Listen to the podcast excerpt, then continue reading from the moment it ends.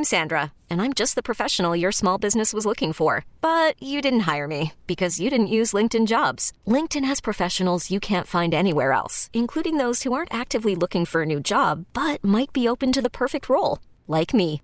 In a given month, over 70% of LinkedIn users don't visit other leading job sites. So if you're not looking on LinkedIn, you'll miss out on great candidates like Sandra. Start hiring professionals like a professional. Post your free job on LinkedIn.com slash recommend today.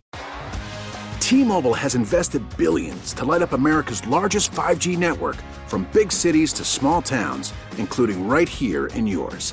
And great coverage is just the beginning. Right now, families and small businesses can save up to 20% versus AT&T and Verizon when they switch. Visit your local T-Mobile store today.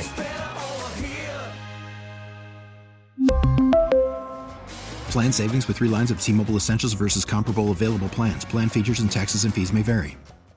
Good morning. It's Tuesday, March 30th. I'm Larry Richard. And I'm Kevin Battle. This is the News Radio KDKA Morning Brief. A lawsuit by seven reproductive centers that perform 95% of the abortions across Pennsylvania has been dismissed. It challenged state restrictions on Medicaid coverage, which limits payments for an abortion to cases that involve rape, incest, or saving the mother's life. Teachers have been getting vaccinated. Now, school systems across the Commonwealth are getting federal relief to help navigate the pandemic. The Wolf administration announcing that Pennsylvania will receive $4.9 billion in COVID stimulus money for pre K through 12th grade needs. Schools must use the funds by September 2024. Although well below the December peak, COVID test rates were 7.5% last week in Pennsylvania, where 35 counties, including Allegheny, have seen substantial spread lately. Statewide, nearly 2,000 residents are hospitalized. AccuWeather says sunny and 70 today. Tune into 100.1 FM and AM 1020 KDKA. Or download the free radio.com app.